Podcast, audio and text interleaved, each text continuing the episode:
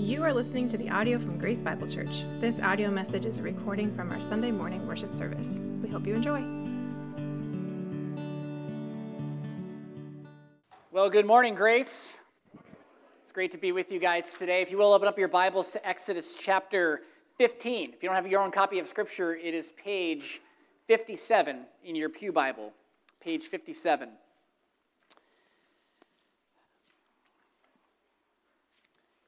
Church, a few years ago, okay, I'm gonna, I'm gonna let you enter into my home for a moment. A few years ago, I dealt with a major water problem at my house. In fact, it was more of a waistline problem than it was a water problem.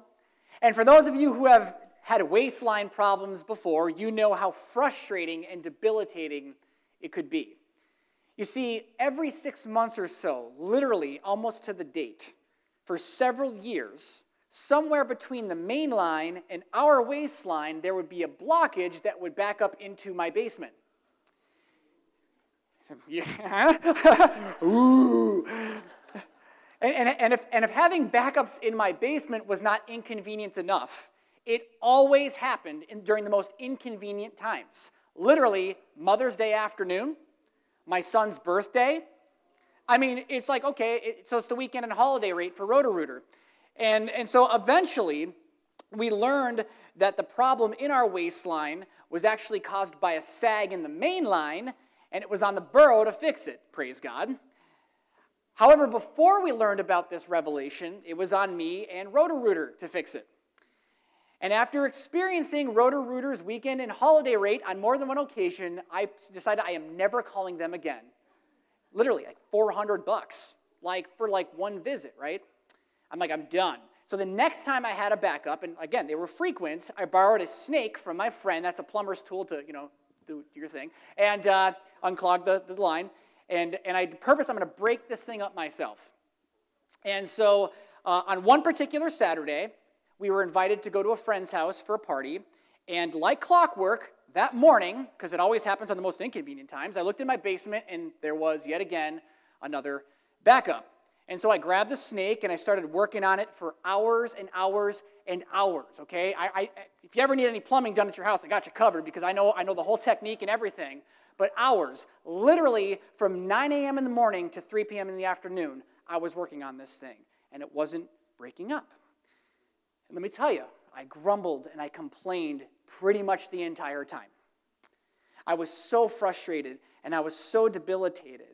And missing the party didn't help. I told my family, just go to the party. I got to stay home and take care of this. Like, we got to figure this thing out. Well, at about the sixth hour, I realized that my complaining was not making the situation any better. So I decided to change my tactic. I grabbed my phone and I put some worship music on. And I decided to praise God through my problem. There I was, trying to unblock a waistline, and I was singing, Open up the floodgates, a mighty river. I think I was going insane at hour six. Now, here's the kicker it might sound silly, but this is what happened. In an act of exhaustion and desperation, I finally cried out to God. I said, Lord, you are able I pray that this backup would break up. You can do this. You are able. And, church, all I can tell you is when I said you are able, all of a sudden, I'm not done yet.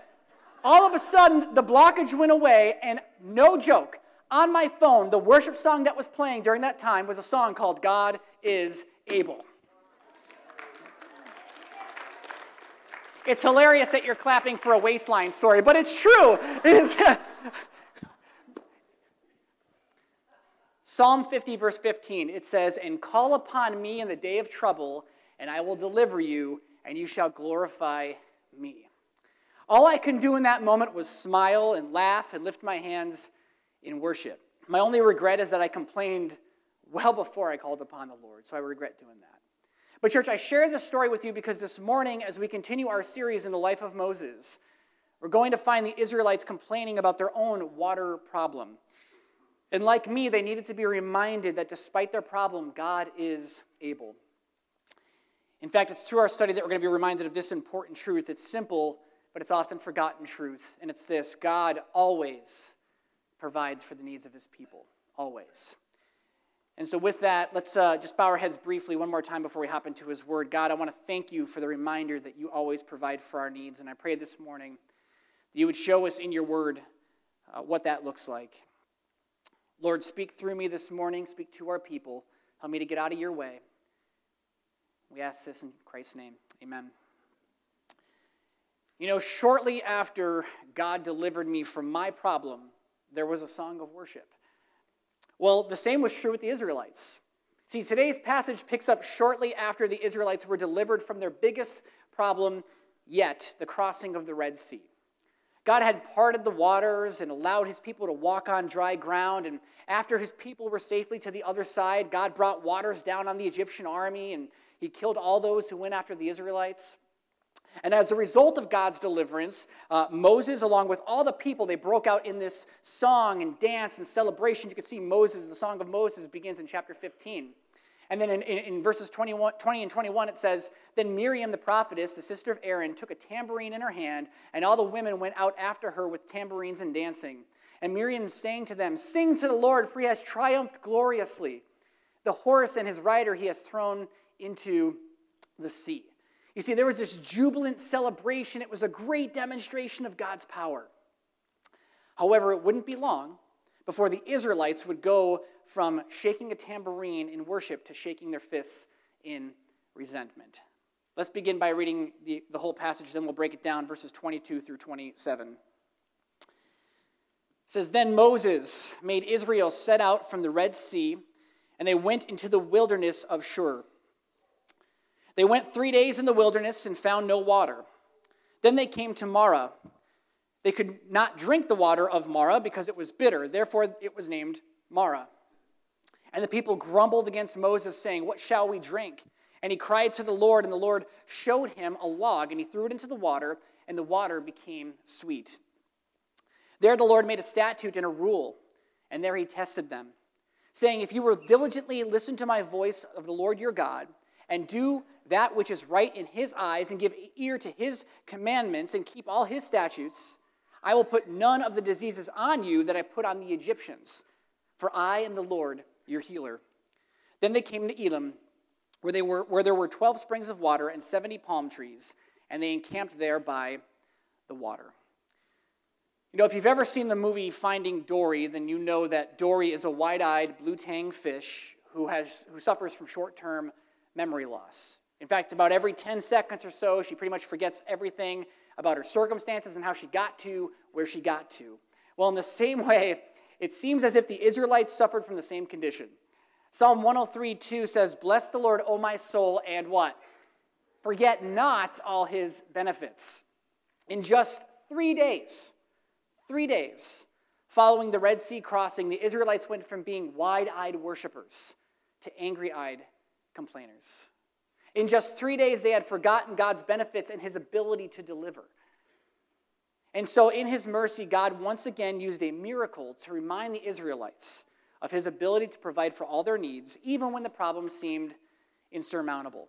And so, found within today's text are six parts in the process of God's provision. Let's begin by looking at the first the pilgrimage. The pilgrimage. Verse 22. Then Moses made Israel set out from the Red Sea, and they went into the wilderness of Shur. They went three days into the wilderness and found no water. Church, the late Billy Graham once said, My home is in heaven, I'm just traveling through this world. And do you know what? He's right. As believers, we are bound for the promised land. Our ultimate destination is heaven. However, in our pilgrimage of getting to our heavenly destination, we need to walk through the ups and downs of this life. Yes? It's simply part of the journey. Well, our text begins with the Israelites heading toward the promised land of Canaan. But I want you to notice that in their journey to the promised land, they needed to go through the wilderness. Church, this is a good reminder that when we experience wilderness moments in our own lives, it's not necessarily indicative that we're walking outside of God's will. In fact, quite the opposite is often the case. God will allow us to go through those wilderness moments to strengthen our faith and solidify our resolve and draw us closer to Himself. James 1 says, Consider it pure joy, my brothers and sisters, when you ever face trials of many kinds, because you know that the testing of your faith produces perseverance. And so let perseverance finish its work so that you may be mature and complete, not lacking in anything. You see, the Israelites were still very weak and immature in their faith. Despite God's miraculous deliverance through the Red Sea, it didn't take long for his people to be caught off guard by their newest trial in the wilderness. In fact, instead of receiving their new trial with joy and trusting in the Lord to get them through, they did what most of us would do they complained. And this leads us to the second part of the process, the problem. Look at verses 23 and 24. When they came to Marah, they could not drink the water of Marah because it was bitter. Therefore, it was named Marah. And the people grumbled against Moses, saying, What shall we drink? As many of you are, are, are, aware, in 2014 and for really many years following, Flint, Michigan had a major water crisis. The city had just begun supplying residents with Flint River water, which is probably the problem. You know, here's some river water. But anyway, it wasn't long after that that they started complaining that the water in their taps looked and smelled and tasted foul. Despite protests by residents literally holding jugs of discolored water, the powers that be maintained that the water was safe. Well, after further studies were conducted, it was found that there were high levels of lead in the water, causing skin rashes, hair loss, itchy skin, and even the development of diseases. So, needless to say, it was, and in some ways continues to be, a major water crisis.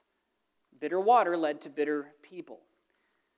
And the same is true with the Israelites. You see, after three days of wandering in the wilderness, God's people were thirsty, and rightfully so. And the only water available to them was undrinkable. The Hebrew word here is mara, which means sour, acrid, or bitter. You see, for the Jewish people, mara wasn't just a word, it represented a place, a place of bitterness. But it wasn't just merely a physical place, it also represented a bitter place in the heart of the Israelites. You see, instead of bringing their problem to the one who miraculously met their need three days earlier, the parting of the Red Sea, instead, they brought their problem to Moses in protest. One commentator noted what makes this reaction truly ironic is that their previous crisis had involved a water problem for which there had been no visible solution in sight. Here, when confronted by another water problem with no visible solution in view, they immediately forecast doom for themselves. Yet these people had clearly seen what God could do with water. And then he goes on to say, We doubt what God can do only because we forget what he has done. It took three days for the Israelites to forget what God had done for them. But, church, before we judge them too harshly, we'd be wise to take inventory of our own lives. I've heard it said complaining is like bad breath. You notice it when it comes out of somebody else's mouth, but not your own. Friends, if we're honest, how often are we guilty of doing the same exact thing as the Israelites. How often are we guilty of singing God's praises on a Sunday only to have a spirit of complaint and bitterness on a Monday? If we're honest, I think you're all honest people here today. If we're honest, I think we'd all admit that we identify with the Israelites more often than we'd like to admit. In his book, Overcoming Bitterness, Stephen Viars said it succinctly. He said, God's people can be incredibly skilled at complaining. Church, part of spiritual maturity is recognizing that we don't always have to act like the Israelites did in the wilderness. There is a better way to respond to the problem. In fact, we should aim to be more like David when he was in the wilderness. Listen to what he wrote in Psalm 63, verse 1. He said, Oh God, you are my God. Earnestly I seek you. My soul thirsts for you. My flesh faints for you, as in a dry and weary land where there is no water. You see, David's wilderness experience prompted him to seek the only one who could bring true satisfaction, both physically and spiritually. Despite being in the wilderness, David recognized that God was his provider and he trusted in the Lord to carry him through. Well, needless to say, the Israelites had, hadn't yet developed a David like faith. Now, fortunately, there was at least one person in that large group who had developed a strong faith in the Lord, and that person was Moses. In faith, he had led two million people across the desert sands without any daily provisions. And in faith, he trusted that God would provide for their needs. Unlike the Israelites, Moses had not forgotten how the Lord delivered them just three days earlier. And so, in faith, he did what, he did what all of us should do when we're in need of God's provision. He turned to the Lord, and that brings us to the third part of the process the prayer. Look at verse 25, just the first few lines. First line, really. And he cried to the Lord. He cried to the Lord. I, I came across this interesting tidbit of information this week I thought was worth sharing. There's a region in Africa where the very first converts of Christianity were very diligent about praying. In fact, so diligent were they that the believers each had their own special place outside of the village where they went to pray in solitude. And so the villagers reached these special prayer rooms by using their own private footpaths to get to their destination. And so when grass began to grow over these trails, it was evident that the person to whom it belonged was not praying very much. And, and so, because these new Christians were so concerned for each other's spiritual welfare, a unique custom sprang up. Whenever anyone noticed an overgrown prayer path, he or she would go to the person and lovingly warn, Friend, there's grass on your path. There's grass on your path. I like that. Church, it's quite evident that there was grass on the path of the Israelites. Rather than take their problem to, the, to God in prayer, they took their problem to Moses in protest. In his book, and I've quoted this before, but in his book, Transforming Prayer, Daniel Henderson said, Prayerlessness is our declaration of independence from God. Let that sink in. Prayerlessness is our declaration of independence from God. Despite what God had already done for them, it didn't take long for the Israelites to, to declare their independence from God because they didn't pray, they complained. However, their leader knew better. Psalm 34 17 says, When the righteous cry for help, the Lord hears and delivers them out of all their troubles. So, from the burning bush to the plagues to the Passover to the crossing of the Red Sea, it may have taken Moses a little while to get there. But not only did Moses learn the importance of crying out to God for help, he experienced God's deliverance time and time and time again. And unlike the Israelites, he remembered, man, that the same God who provided for, for me then is able to provide for me now. Church, we can learn a lot from these two contrasting responses. John Butler said the reason for their murmuring was that Israel took their eyes off of God and focus them chiefly on their circumstances. How many of us are guilty of that? That will always cause one to murmur sooner or later because circumstances in this life are not reliable, reliable inspirers of rejoicing. Amen? Friends, when we fix our eyes on our problems instead of our provider, it won't take long for our attitudes to plummet. And I will say from this pulpit that I am guilty as charged on more than one occasion. However, when we fix our eyes on the Lord, it gives us reason to rejoice despite the problems that we face. Paul said in Philippians 4 4, rejoice in the Lord what? Always. Always means what? Always. Again, I will say, rejoice. There's a double. Again, I say, rejoice. Always. Remember the context. Paul wrote these words from a prison cell. Now, at first, it seems quite strange that this hopeful sentiment would come, from, come out of such dire and terrible circumstances. However, Paul learned the same lesson that Moses learned namely, that our inner attitudes, do not have to reflect our outward circumstances. Truth be told, when it comes to our outward circumstances, we may not have any reason to rejoice. However, we always have reason to rejoice in the Lord. And then Paul continues in, in 6 and 7, verses 6 and 7. He says, Don't be anxious about anything, but in everything by what? Yes, prayer and supplication with thanksgiving. Let your requests be made known to God, and the peace of God. See, despite the circumstances, right? The peace of God, which trans- surpasses all understanding, will guard your hearts and your minds in Christ Jesus. The similarities between Moses and Paul, I think they're worth noting. They both learn that the secret to conquering your troubles, rather than being conquered by your troubles, is maintaining a posture of prayer. So, church, all this to say, the words, and he cried to the Lord, should be the chorus of our lives, both in the good times and especially through the bad times. So let me encourage you, if you haven't done so already, keep the grass cut on your path and make crying out to God a priority in your life. The great R.A. Torrey said, Prayer is the key that unlocks all the storehouses of God's infinite grace and power. All that God is and all that God has are at the disposal of prayer. But we must use the key. Prayer can do anything God can do. And as God can do anything, prayer is omnipotent. Moses needed God's omnipotence, his all powerfulness, to help him through this situation.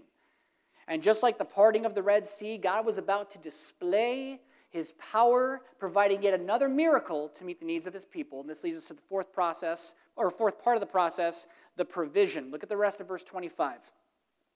And he cried to the Lord, and the Lord showed him a log. Let's let that sink in for a second. Sometimes we miss, like, we miss this stuff. Yo, Moses, there's a log. Go ahead and chuck that in the water.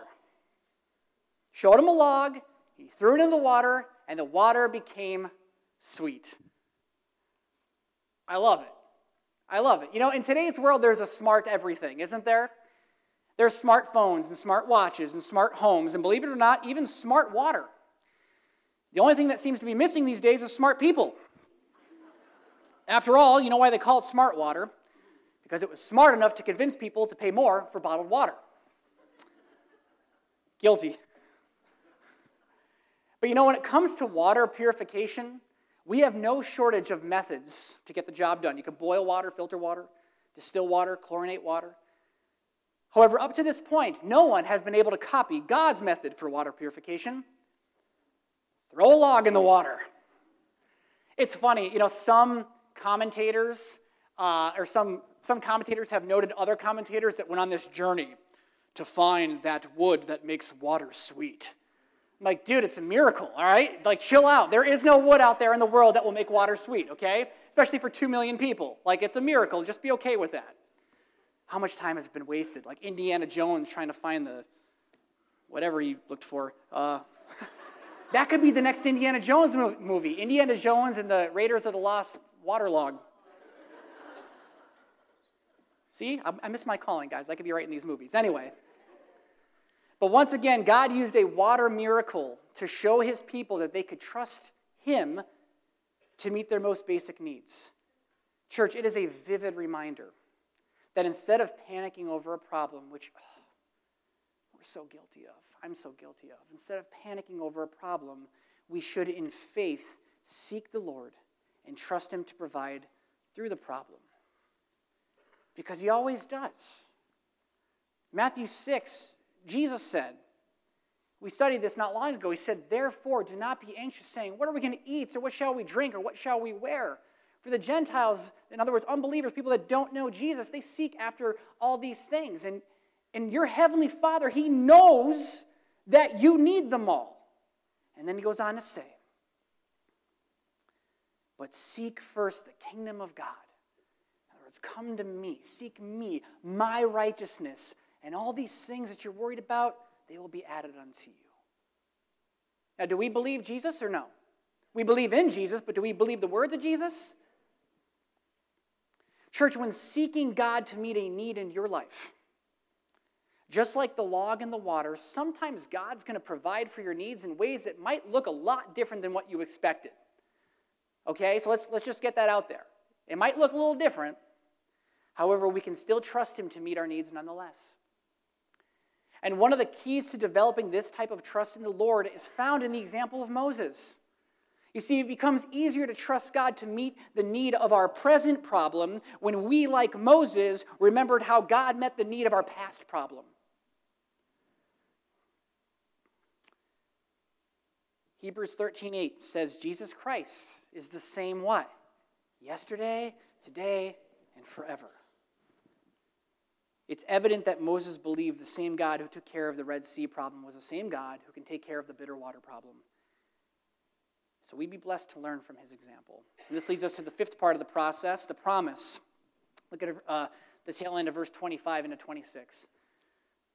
There the Lord made for them a statute and a rule, and there he tested them, saying, If you will diligently, diligently listen to my voice, excuse me, to the voice of the Lord your God, and do that which is right in his eyes, and give ear to his commandments, and keep all his statutes, I will put none of the diseases on you that I put on the Egyptians, for I am the Lord your healer.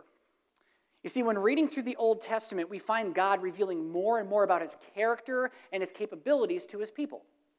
And in this case, the Israelites learned a new name for God Jehovah Rapha. Say it with me Jehovah Rapha. Jehovah Rapha. Jehovah Rapha. Okay.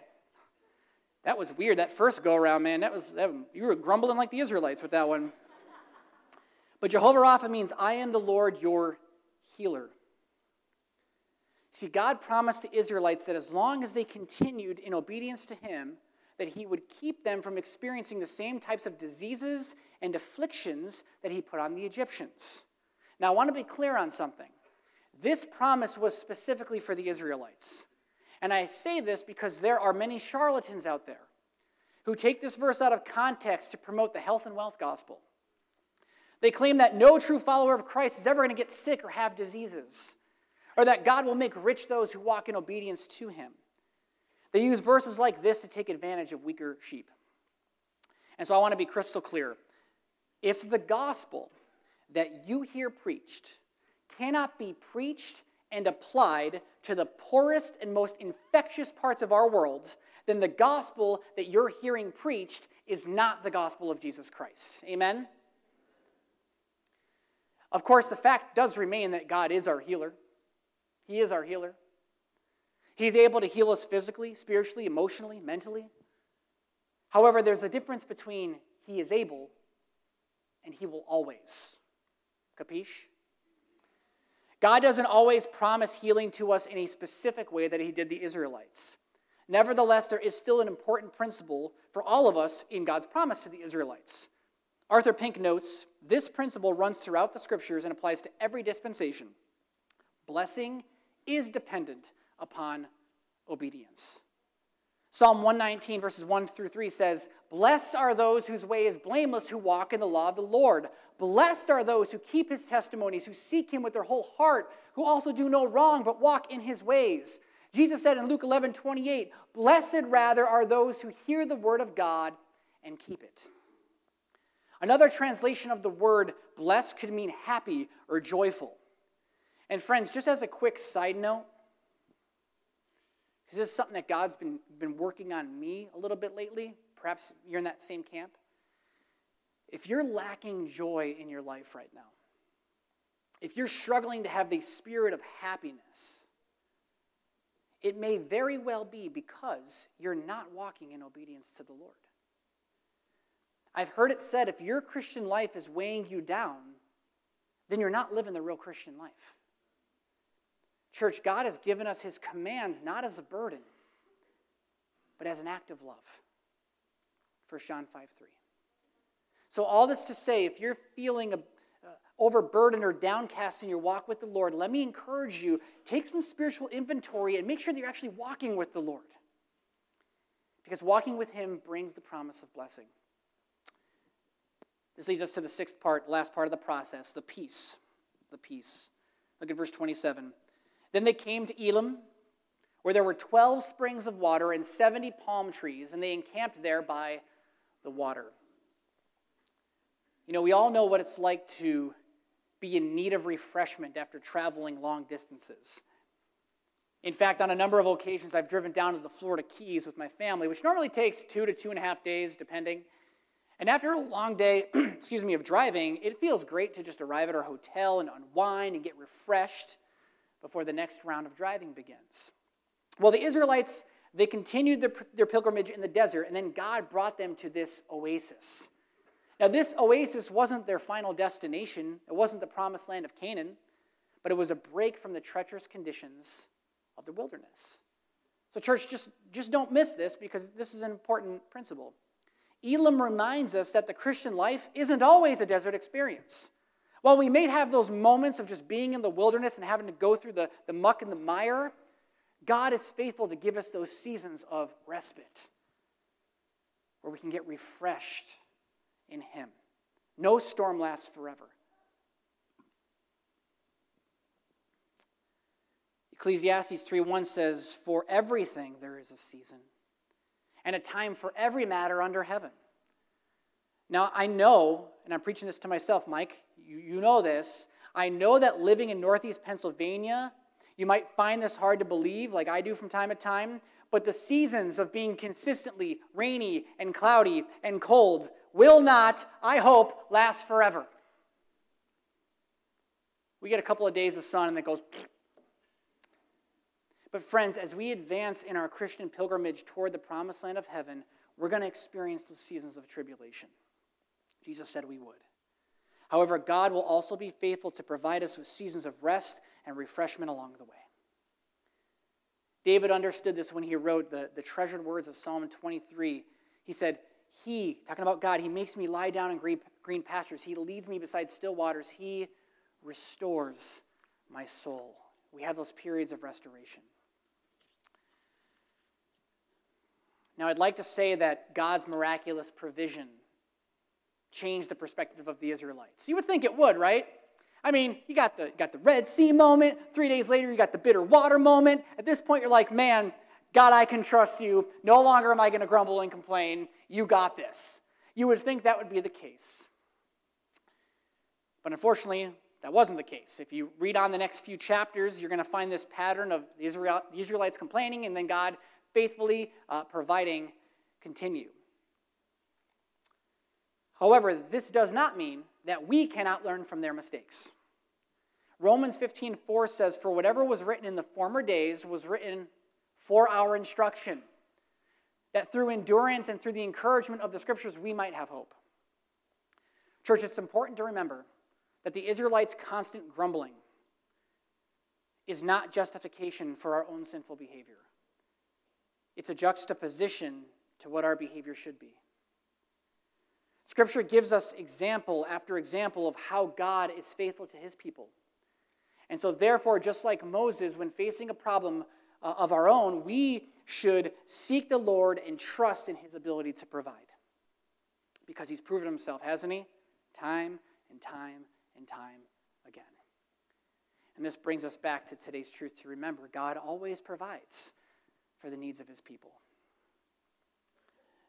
And so, church, I just want to close by reminding you, in case you're a little doubtful of that truth, I want to remind you to never forget that God provided for our greatest need, did He not? The need of a Savior. We took time to remember this earlier when we celebrated the Lord's Supper. The Bible teaches that God made us to be with Him, to have a relationship with Him. But we sinned and we cut ourselves off from Him. We became His enemies. Yet God, in his great love for us, became a man in Jesus. He lived a perfect life. He died on the cross. He took the punishment of your sins and my sins upon himself. Three days later, he rose from the dead, and in doing so, he provided the way to receive forgiveness for our sins and be saved and receive eternal life. He met our biggest need. Friends, 2,000 years ago, God proved on the cross that he is able to provide for our greatest. Therefore, he is certainly able to provide for any other need that you may be facing today. So, all this to say, if God spoke to you in some way this morning, I want you to remember that He doesn't speak just to be heard, He speaks so that you might respond. So I want to encourage you to do just that. If you need to respond to God's invitation to receive Jesus as your Savior, the Bible teaches that you must repent, which means to change your mind about sin and about Jesus and believe in the person and work of Jesus to save your soul, like this young teenager did just a few days ago. She knew all the, all the facts about Jesus, but she never received him by faith. Maybe you need to receive him by faith today.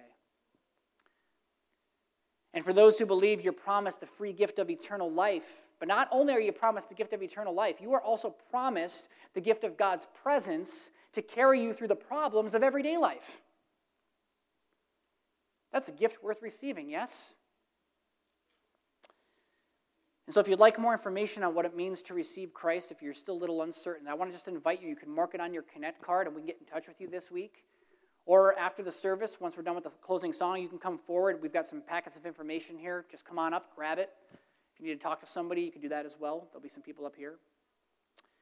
And for everyone else, if you need to respond this morning simply by giving a specific need over to the Lord, you just got something that's weighing over you that you haven't just placed at at His feet. I want to encourage you to do that today.